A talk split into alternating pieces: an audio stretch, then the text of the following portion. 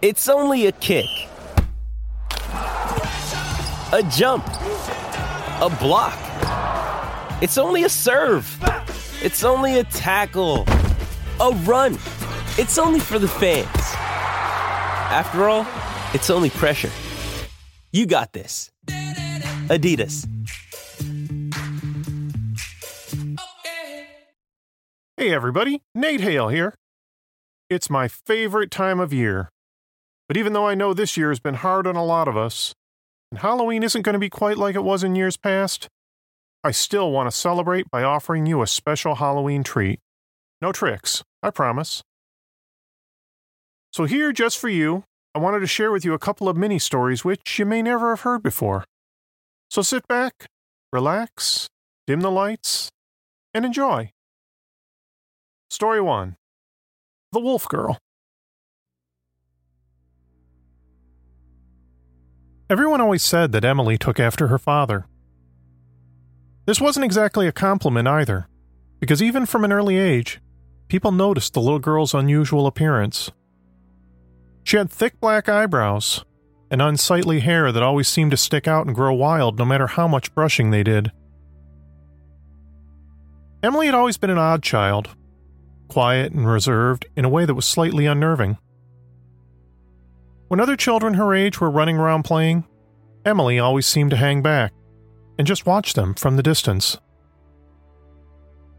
Her full name was Emily Isabel Burt, and she was born in 1841, the youngest child of a wealthy family in what is now the town of Woodland, Georgia. After Emily's father died when she was still young, he left his entire estate to Emily's mother. It was shortly after that Mildred Owen Burt decided to ship all her children off to boarding school in Europe, freeing herself up to begin spending her days hanging out with the area's other socialites. Emily eventually returned home after spending some time abroad. By now, the socially awkward little girl had grown into a socially awkward teenager. Her time in Europe hadn't done much to help her disposition either.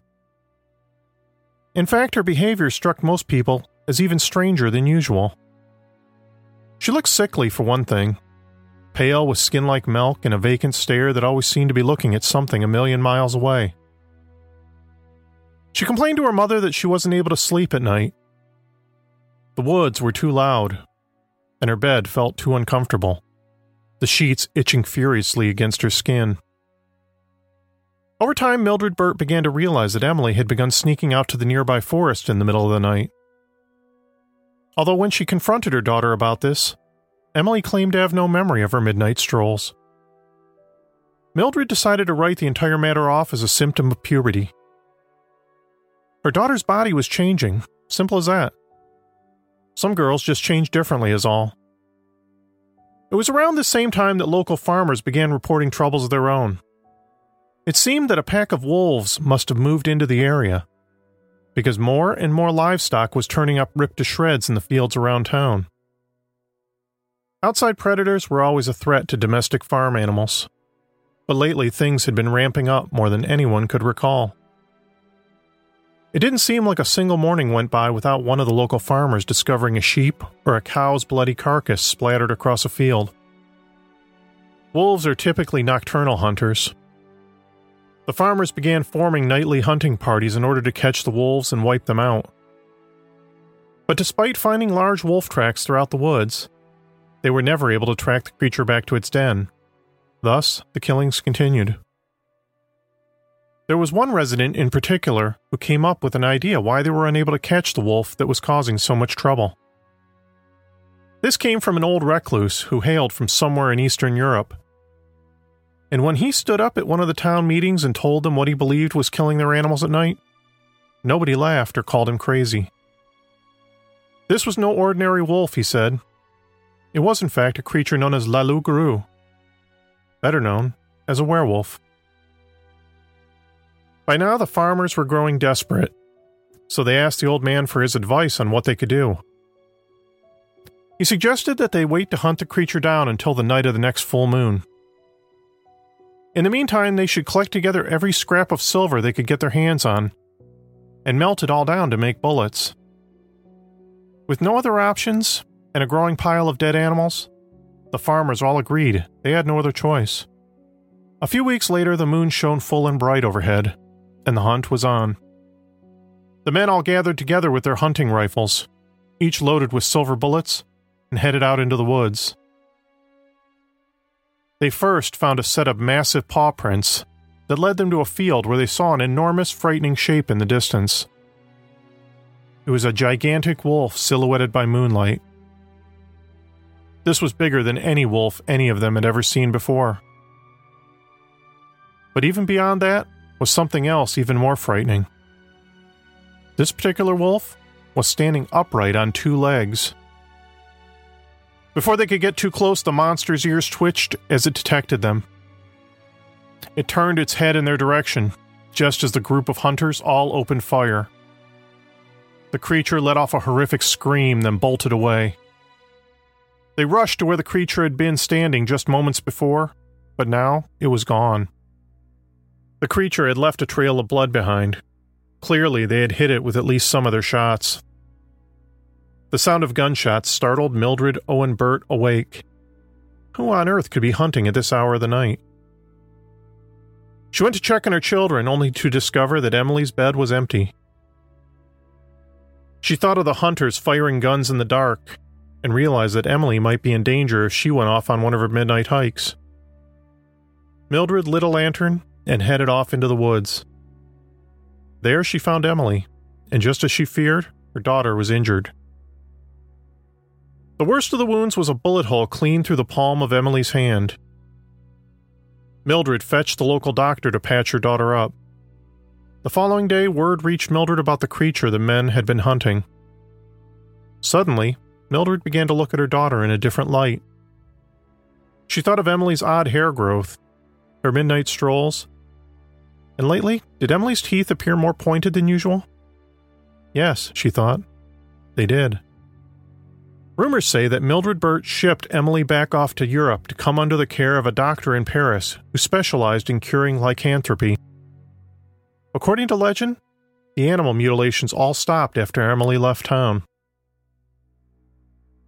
Years later, Emily Isabel Burt returned to Georgia a changed woman. She was still oddly quiet and reserved, but she no longer appeared to have the urge to wander the woods at night. She lived the remainder of her life as a successful businesswoman and landlord before dying in 1911 at age 70. Now, of course, there's no definitive proof that Emily Isabel Burt was an actual werewolf. In fact, there are some historians who claim there is very little evidence to substantiate much of this story. And yet, there really was an Emily Isabel Burt, and her body is buried in a private cemetery near Woodland. If you're ever in the neighborhood, you can go ask for permission to visit the grave and make up your own mind. I just wouldn't do so on the night of a full moon if I were you.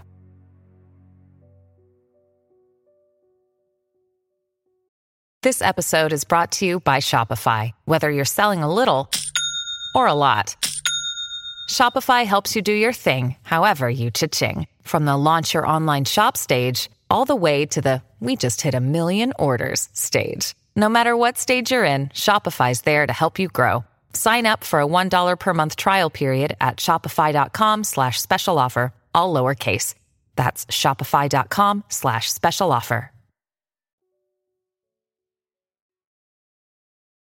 Story 2. The Hot Shot.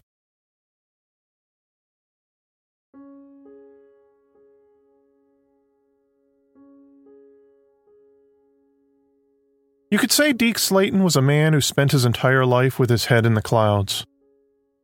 During World War II, he became a decorated combat pilot flying missions over Europe and Japan, then later on to become one of America's first astronauts and test pilots. Deke dedicated his life to trying to go faster and fly higher. Nothing could stop Deke Slayton from taking to the skies. Some say, not even death. He was born Donald Kent Slayton in Sparta, Wisconsin in 1924. He first got his wings in April 1943 when he flew dozens of combat missions over Europe and Japan in World War II. Following his first stint in the military, he got a job at Boeing studying aeronautical engineering. He did that for 2 years before joining the Minnesota Air Guard in 1951, From there, he joined the U.S. Air Force Test Pilot School, where he learned to fly the fastest jets the military had to offer. But Deke always had his sights set on the next horizon, the next big opportunity to fly where no one had ever gone before. In 1959, Deke got his big chance. That was the year he was selected for NASA's Mercury program. The Mercury program was one of the stepping stones that would lead to NASA's ultimate goal of putting a man on the moon. Mercury's mission was to prove that humans could function in zero gravity. Deke was only one of 7 men chosen for the program. He was originally assigned to the first orbital mission, but at the last minute he was pulled from that flight and reassigned to the second mission instead. But because he'd been reassigned, he was forced to undergo another round of physical examinations. And that's when an Air Force physician expressed his concerns about a slight fluctuation in Deke's heart rate. As a result, NASA scrubbed Deke from the Mercury mission entirely. He insisted he was healthy as a horse and totally ready for the mission. But nothing he could say or do could convince NASA to change their decision. To add insult to injury, Deke had his flight status revoked, and for a time, he remained grounded. But Deke refused to let this setback keep him down. Following his reassignment, in 1962 Deke became the Assistant Director of Flight Operations for NASA, before being promoted to the full directorship 4 years later. But although his career was getting back on track, the one thing Deke dreamed of more than anything at all was getting back up in the air. He vowed to get in shape and do everything he could to regain his flight status. In March 1972, he underwent a new set of physical exams which he passed with flying colors. And after that, his flight status was reinstated. The first thing Deke did to celebrate was take a T-38 training jet up in the air and show off by performing some hot dog aerobatics over Ellington Air Force Base in Texas. Then in 1975, Deke's dream of going into outer space finally came true, when he became the captain of the crew of the Apollo-Soyuz test project. The Apollo crew launched into space on July 15, 1975. Deke and his crew spent 9 days in space docking with the Russian Soyuz spacecraft for 44 hours. It was the crowning achievement of his flight career.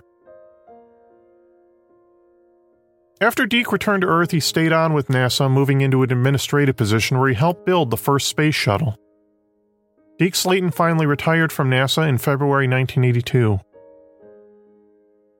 But the sky was Deke's home, and even though he retired, he refused to keep his feet planted on the ground for too long. He bought a powerful Formula One racing plane, and he loved to take it up in the air and show off his aerobatic skills. Deke hadn't lost a step. He could still make a plane dance through the air, taking it higher, faster, looping it through the sky with the greatest of ease. And that's exactly what got him in trouble on June 13, 1993. John Wayne Airport is a busy transportation hub in Orange County, California, just south of Los Angeles. It was the airport people used who lived in many of the outlying communities who didn't want to deal with the mass chaos at LAX. In 2012 alone, more than 8 million air travelers passed through John Wayne's gates. Hundreds of private pilots kept their planes there as well. All of which is to say that at 7:55 a.m. on June 13th, there were many witnesses who saw and heard a noisy red Formula One racing plane go buzzing over the airport. It was impossible to miss. Whoever the hotshot was behind the stick, he had some serious skills in the cockpit. The pilot spent the better part of an hour doing a bunch of crazy aerobatic loops and other stunts. This managed to seriously alarm many of the airport personnel on the ground. The plane was loud for one thing, with its massive propeller setting off 3 airport area noise monitors. The pilot hadn't filed a proper flight plan, and he didn't respond to any of their hails either on the radio. Whoever he was and whatever he thought he was doing, his hot-dogging presented a major flight risk to some of the commercial planes taking off.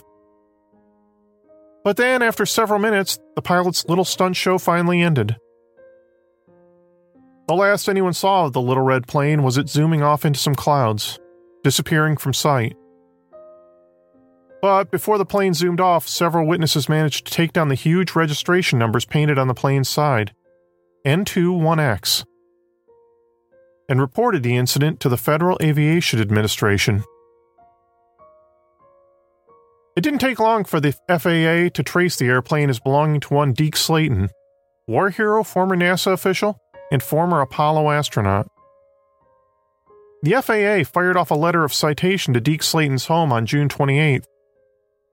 But the response they received back wasn't at all what they were expecting. The person who responded to their letter of reprimand was Bobby Slayton, Deke's wife. She admitted that her husband did own a red Formula One racing plane, and that the plane did indeed have the registration number N21X. Her husband loved that plane dearly, and he did love to show off his aerobatic skills as well. But she also informed the FAA in no uncertain terms that it was impossible for Deke to have been flying his plane over John Wayne Airport in California on June 13, 1993. For one thing, Deke's family had donated the plane to a Texas Air Museum several months earlier, and it was currently sitting in the museum on display with the engine removed. But that wasn't the only problem, you see. On June 13, 1993, Deke Slayton died of terminal brain cancer in Texas at 3:22 a.m., just a few hours before his red Formula One racing plane was sighted flying over John Wayne Airport at 7:55 a.m. Thanks again for listening, everyone. I hope everyone has a safe, spooky, and socially distant Halloween. And I hope you'll be back next week for our regularly scheduled show. Happy Halloween!